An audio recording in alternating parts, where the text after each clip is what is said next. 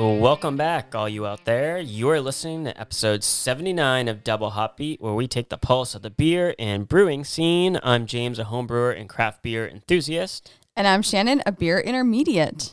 We have been busy in the home brewery with different projects. And I guess I should add to my tag, I'm a beer intermediate and cider, Cider, novice, wine and a- novice. a novice winemaker. I'm really branching out here. She's branching out. She's just picking every style. Before we know it, she'll just have a distillery. Yeah, James is honing one part of the craft, and I'm just like, let's see what else is out there, and do other things. Because I feel like you've really, you've really have the knowledge on the beer side, so why not try to add to the repertoire of double hop beat by bringing in some other fermented items? Bring in more fermented stuff into our house. Exactly. Because you know how Shannon likes Flocculation Nation. I do like Flocculation Nation, so I say it every time I start fermenting something. You would be a really good like brand ambassador for yeast. Like I'm surprised I know. people Hit me up, yeast Omega has- Yeast. Hit Hit me up. Imperial, White Labs, whatever. Yeah, anyone, hit me up. I will Shannon proudly flocculate Nation. you everywhere. I will flocculate you everywhere. That sounds like something that they don't want me to do. no, it sounds like you've already lost the job. yeah, they're like, oh, that sounds great. Never mind. Never mind. Just kidding. Never X out, mind. cross her name off the list. yeah. You pitched too much yeast on that one, Shannon. I did. I was a little heavy handed. My yeast has stopped flocculating. You overpitched, and just that fermenter was. I was coming in too hot, and the yeast were like, whoop, screech and halt. Yeah. Well, okay, so I made a cider. Let's get into Let's it. start with the cider. Okay, let's start with the cider. Well, it's something we haven't done before. I'm I know people love to hear us talk about beer, but cider is in season and we haven't made a cider before. So I did use a kit. I did not mash my own apples for this first batch. So spoiler alert, it's a kit. Um, but James got me a kit at our local homebrew shop. Wanted to try something. He was went in to get me a new wine kit, and then was like, "Hey, why don't we try cider?" And I was like, "Sure, sounds great." Why not add some cider, Why yeah. not add some cider? Yeah, so overall it was pretty simple. It's basically the apple concentrated apple juice, mix it with sugar and hot water, mix it up good. And I just used our brew bucket for that. And then you after you're done mixing and the temperature is right cuz you add cold water after the mix mixture is done and the sugar is melted or is incorporated well, then you add cold water and then you pitch your yeast when the temperature is right. So it was a pretty simple I mean, if you're looking for something that doesn't take a lot of time to start with, then cider could be for you. But the after process is a little bit longer. So that's something to take into consideration. So it didn't seem too crazy. I was able to do it like, I don't know, it took me maybe half an hour just to kind of get everything together, sanitize, mix, get the water, wait for it to cool down a little bit, then add my yeast. So very similar to like if you're extract brewing, I found like with the process of like making sure that your instead of wort, this was just your apple concentrate Mhm. in there, but making sure that temperature is right before you pitch the yeast and adding cold water to what you've already had together. It's very similar, which is kind of cool that you still can find similarities in these different processes, but as you mentioned, it does get a little bit more specific in two ciders. So I used the Mangrove Jacks Craft Series cider kit. So that kit included the concentrated syrup and the yeast, as well as a sweetener that we put in later on. So fermentation was pretty quick. It was four days unless you had, or four days if you had like a hop packet that you also wanted to add, because there are ciders that have hops in it. And then it was six days without the hop packet. So mine was six days because we didn't have that. I did find that it wasn't fermenting as vigorously as I I wasn't really flocculating that great. Um, so I did do a little kind of stir to get it started again. Same thing that happened with my wine originally. So I'm not really sure how that's going to impact the outcome of the cider because right now it's still in the bottle, so we haven't tasted it yet. But um, that was something that I found. I don't know if I pitched it too hot like it was like one degree over maybe so it may have just been a little bit too hot but that was something that i ran into so after it's done fermenting then you transfer it into bottles so you do have to do bottle conditioning for these because there is going to be sediment from the apples. So you don't want that to, I mean, I guess you could put it in a keg, but I feel like you could run into a situation like you have with some of your beers where you get clogged lines and all that stuff. So it's, they recommend doing it in bottles and then you bottle condition and you let it clear in the bottles for a decent amount of time. It's a couple weeks. But before you put in the bottles, we added the sweetener packet. So either you could do no sweetener packet, which just means it's going to be a dry cider, or you could do half the packet and that's kind of like an off dry, or the whole packet just makes it very sweet. So we had ended up doing because the bucket I used also didn't have a lot of space at the top because it was pretty full. So I had, I had noticed that when she had finished before she like as she pitched her yeast that the amount of liquid in her six gallon bucket was almost to the brim of the bucket. Yeah, so it was, it was seven gallons worth of water. Yeah, so I think maybe there was a little bit more water than you intended to put in, or something. Where I I was like, well, maybe there's not enough headspace in here for act- the yeast to actually do its work, and enough oxygen in the top to then come have the CO2 come out. So maybe that also attributed to it. So we decided to split it into two different buckets so that it really could have enough room. And also Yeah. what it would allow us to do is to do one as a dry cider and mm-hmm. one as a sweet cider so that if it came out too sweet, if you put in too much of that sweetener, you didn't basically ruin a whole batch that you wouldn't be able to drink if you thought it was too sweet or too dry. Yeah, so that allowed us, we kind of split it up because, like James said, there wasn't a lot of headroom in the original bucket that I was using. So we had split it up. And so when it came time to add the sweetener, we're like, well, why not kind of make this a double batch almost by doing one dry, one semi sweet? So that's what we ended up doing. I think we got, I mean, we ended up bottling and using the priming sugar because in order to carbonate, you have to put the priming sugar in. And I think we got, I thought it was like 30 something bottles in Yeah, total. we used some of the 22 ounce bigger bottles as well as some of the 12 ounce bottles. So we used about like three cases. I think we did we did like two cases uh, or two um, 12s of the 22 ounce, and then I think we did a, a box of the 12, maybe two boxes. Yeah, so we got a decent amount out of it, which was great. And then you're supposed to leave those to condition and clear for it says five days and then an additional seven days on top of that. So it's gonna take about two weeks for those to clear and condition in the bottle. So it is a little bit I mean, I guess it's technically the same time Yeah. as sometimes you leave a beer before you consume it, but just something to keep in mind that you have to bottle those until you're it's ready to consume. And it really it highly recommends you do those in the bottle. So a couple of things that I found a little frustrating with this kit, just from my observations, is one, everything is in a nice little compact bag, which is great. But you have to, in order, I was trying to plan my day and make sure that I would have enough time to do all of the steps and figure out if I had everything that I needed. In order to get the instruction packet out, you have to open the bag. But the bag is not resealable.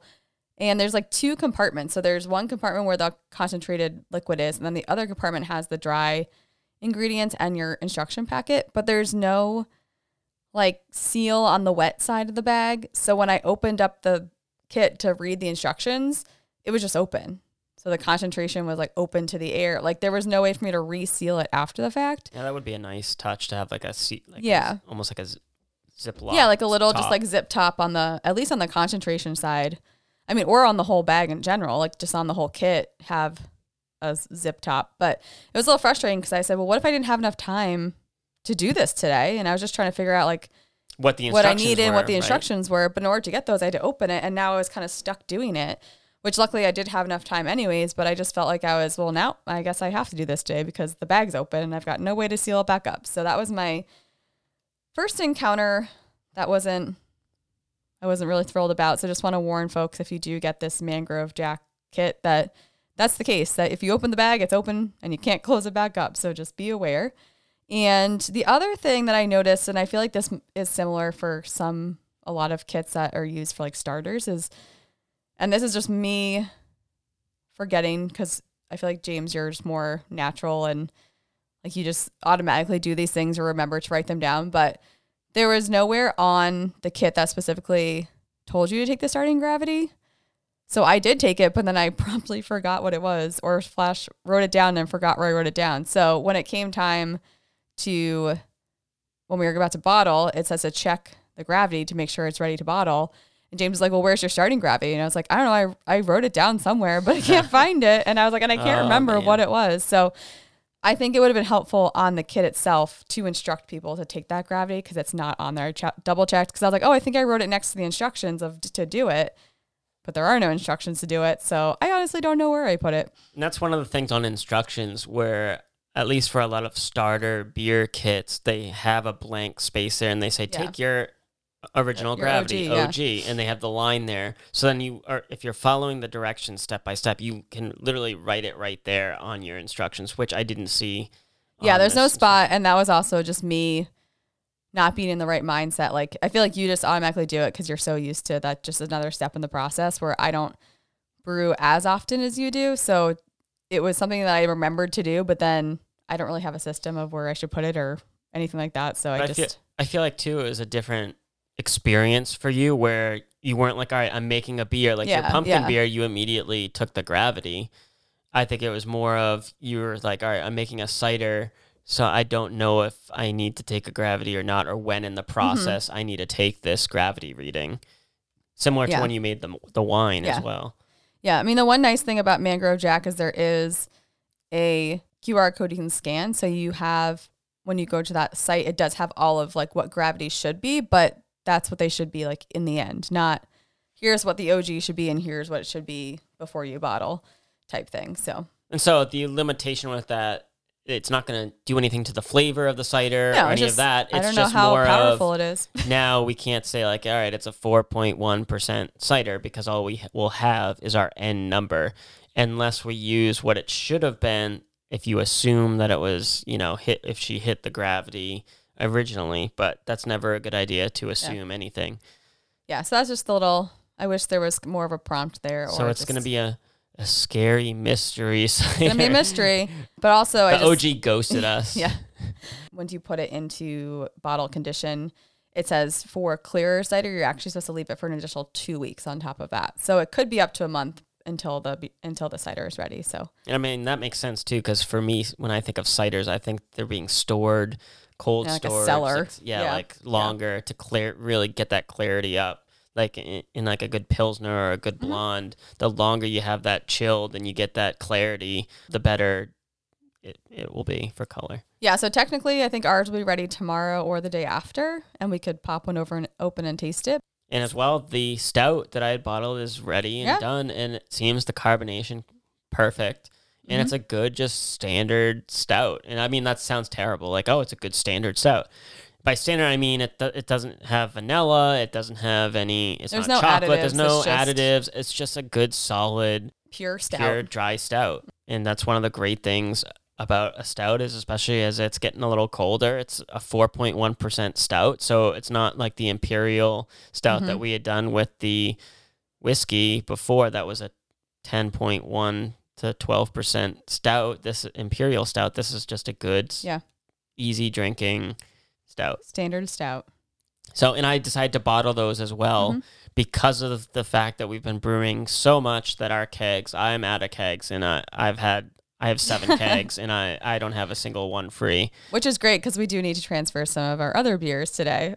Yeah, that'll be right after this recording. We'll be transferring the New England IPA that smells phenomenal, and it's going to be an awesome beer. I think it's going to finish at about seven to seven and a half percent, and that's a. New England IPA, the first one I've brewed.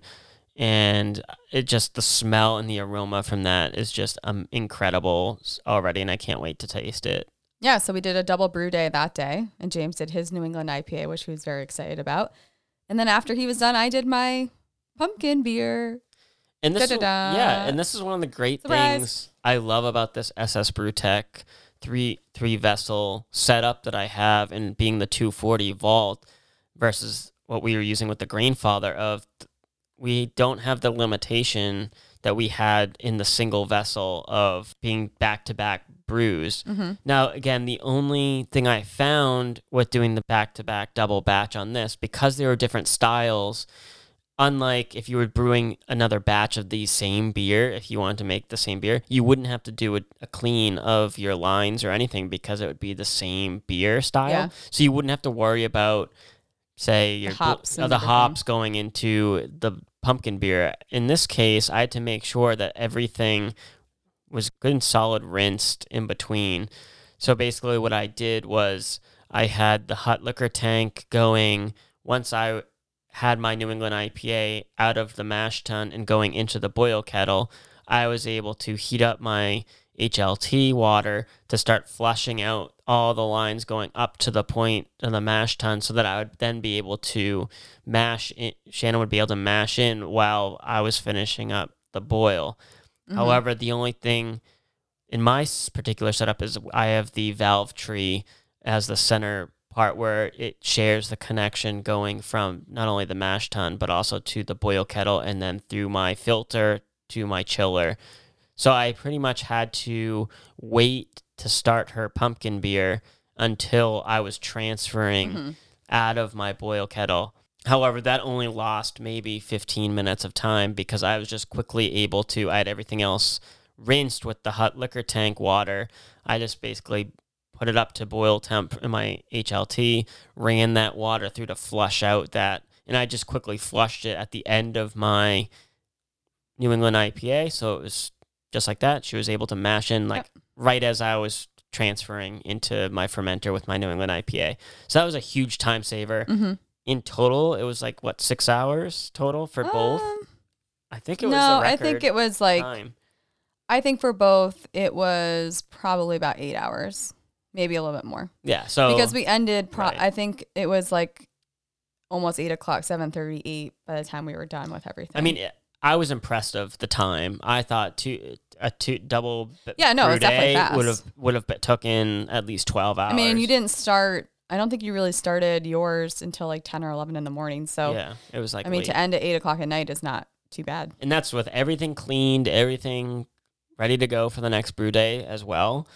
And again, that Mhm. was kind of nice of just going. Like I kind of like doing the double batch because then your system's already kind of ready to go. You don't have to do the deep, deep clean before because again, we use a brew bag for our grains, so we were just able to quickly lift the grains out, so we didn't have to scoop out the grains. Yeah. We just did a rinse of the mash tun to get any residual left out of there. So it was it was a good double brew day. I think it was very successful, and it was the first time getting to put the new Spike CF10 to good use. He was very excited. I was very excited, and again, it was so easy because the again the lid has so many ports that it was so easy to transfer from the chiller into the Spike setup. Mhm. And I really do love that sample valve on the spike. Taking my reading from that was a breeze and it was just a good setup, I think. Yeah. For not having all the extras attachments for a spike. It's a good solid fermenter just as is with what comes with it. Yeah, so I'm excited to see how those come out. And I, I used the same recipe for the pumpkin beers last year, so we'll see if there's any big differences. But I think it's gonna be about the same. And everyone enjoyed it, so I'm I'm excited. Yeah, and one of the other great things with this spike fermenter that I found was the two inch dump valve on the bottom of the conical was incredible for getting rid of my yeast um, when I dumped the yeast after 48 hours after. Whereas normally in the smaller c- connection at the bottom, like sometimes you have to be very careful because it'll just clog and then you'll open it full way and you'll see all those pictures on the Instagram of just yeast everywhere on someone's floor because out of Mhm. nowhere it'll just break that seal and just sh- come shooting out. This was like instantly quick. Everything came out that needed to, close it up, easy to clean. It was just flawless for getting that yeast out without any extra attachments. So I think if you were going to collect your yeast, like having a sight glass at the bottom there would be so easy with that two inch, the larger diameter of that piping to get the, the most out of the yeast without, you know, taking more time. Yeah. So we'll be working on that later today. Get it ready. So we also had the opportunity recently to finally, after a lot of talk from my brother, visit Space Cat in Norwalk, Connecticut. Did I say that right, James? I think you did. Okay, thank You didn't say Connecticut. I don't say it like that. But yeah, so we finally made it over there. Had a few few beers. I obviously started with the pumpkin beer. Of course, but it was an imperial pumpkin. Yeah, it was an imperial pumpkin. It I mean, imperial pumpkin spiced ale. And I thought it had a good balance of the spice. I wouldn't say it was overpowering. We were actually just talking to our friend about how he's not a huge fan of pumpkin beers because of the spice. And I feel like this was a good mix and had more of the gourdy pumpkinness to it than spice. It's not like a shipyard where it's pure spice. Like it's not like pumpkin pie spice. It was like a good earthy yeah. I think pumpkin. I think the majority of people who like pumpkin beers like the spiced aspect of it, and again, that's kind of what makes it the pumpkin ale.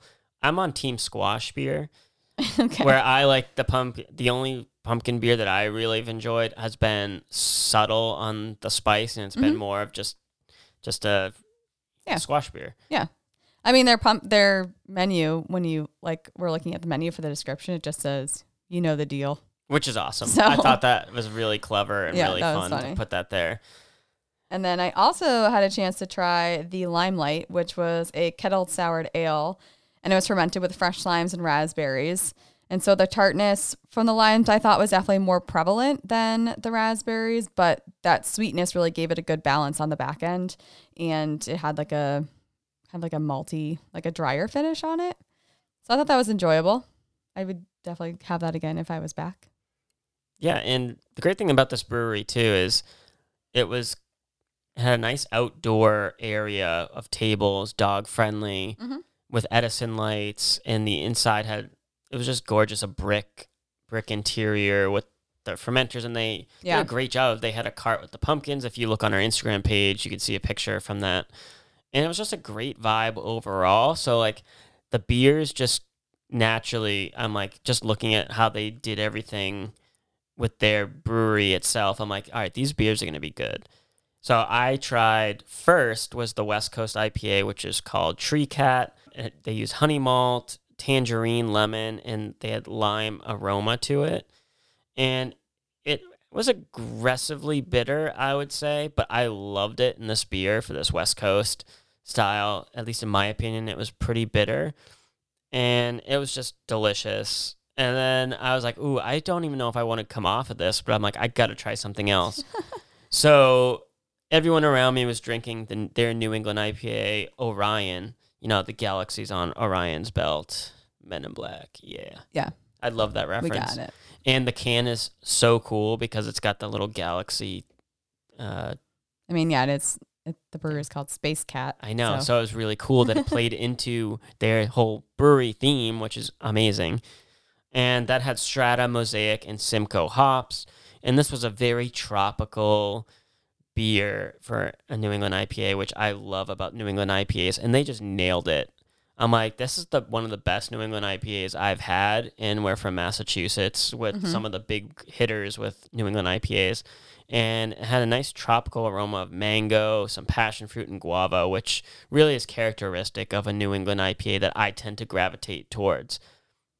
So that's my pick, beating out the West Coast IPA.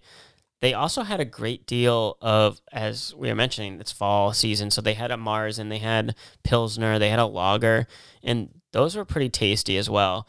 But I tend to go gravitate towards the big, what's the sexier beers, I guess you'd say these days. but again, I, I definitely, if I went back, I would enjoy some of their lagers and Pilsners and maybe try a flight. Because I did see they did have flights at this brewery. We're not going to start that debate We're not going to start again. this one again. yeah, I mean, I think it was. I did like the vibe with the food truck. Uh, it was just funny because before we went, we were just kind of asking, like, oh, like, what's the seating situation like? Because we knew we'd have a stroller with us, and just asking, you know, all of the questions you know have to ask as a parent when you go to a brewery. And my brother was like, oh, it's usually pretty good. Like, it's I've never seen it like standing room only. It's like can get busy, but not that busy. And then we show up, and there's literally nowhere to sit. It is standing room only. It was just so funny that he said that and then it was the exact opposite when we got there But it was perfect. I mean, the, the outdoor space was perfect enough where we could stand outside and enjoy a beer. And yeah no i, I mean it, it worked out it's i mean it's the typical like when you see someone get up you go grab their table so it wasn't like we didn't have anywhere to sit, but it was it was just I thought it was just funny. Yeah, so we had a great time and special shout out to their amazing taproom manager, Michelle, and the brew tenders that were on this night, Carrie and Colin. They were doing a great job of just managing the bar, making sure that everyone was getting served in, a, like you go into some breweries and they're chatting with one or two customers and then they just don't stop chatting to those customers and you're standing there for like 15 minutes. They did a really good job of making sure everyone was welcome and getting all those beers out as fast as they possibly could with also Mhm. Like asking like how's it going like where are you from like they were like very personable um, for ch- as well trying to get the beers out there as fast as possible so i appreciated that and i think they also had some mixed cocktails or some Mhm. other options as well which is great um, and they were promoting those as well on the, on their menu for those who are asking, "Oh, do you have anything other than beer?" And they also were mentioning their non-alcoholic options as well. So Yeah, they had kombucha and they had soda, water, seltzer, juices. they like, had they had it everything. all. I was shocked when they had kombucha too. I mean, I feel like a lot of places now have that because it's it's Yeah. also a fermented drink. So It's true. But yeah, I, I couldn't find anything wrong with any of their beers. Not that I ever find anything wrong with beers, but I, I enjoyed every single beer that I had from them. So it was definitely a good experience. And definitely, if you're in Norwalk, Connecticut, definitely check out Space Cat Brewing. For sure.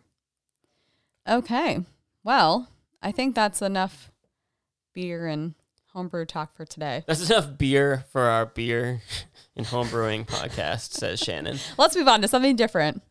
Let's talk bread. Let's Okay. talk Harry Potter.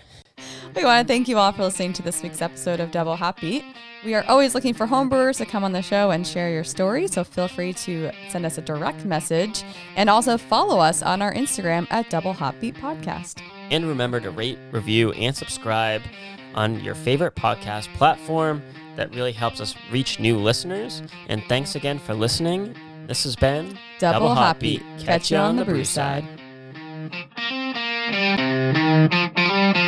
You thank you.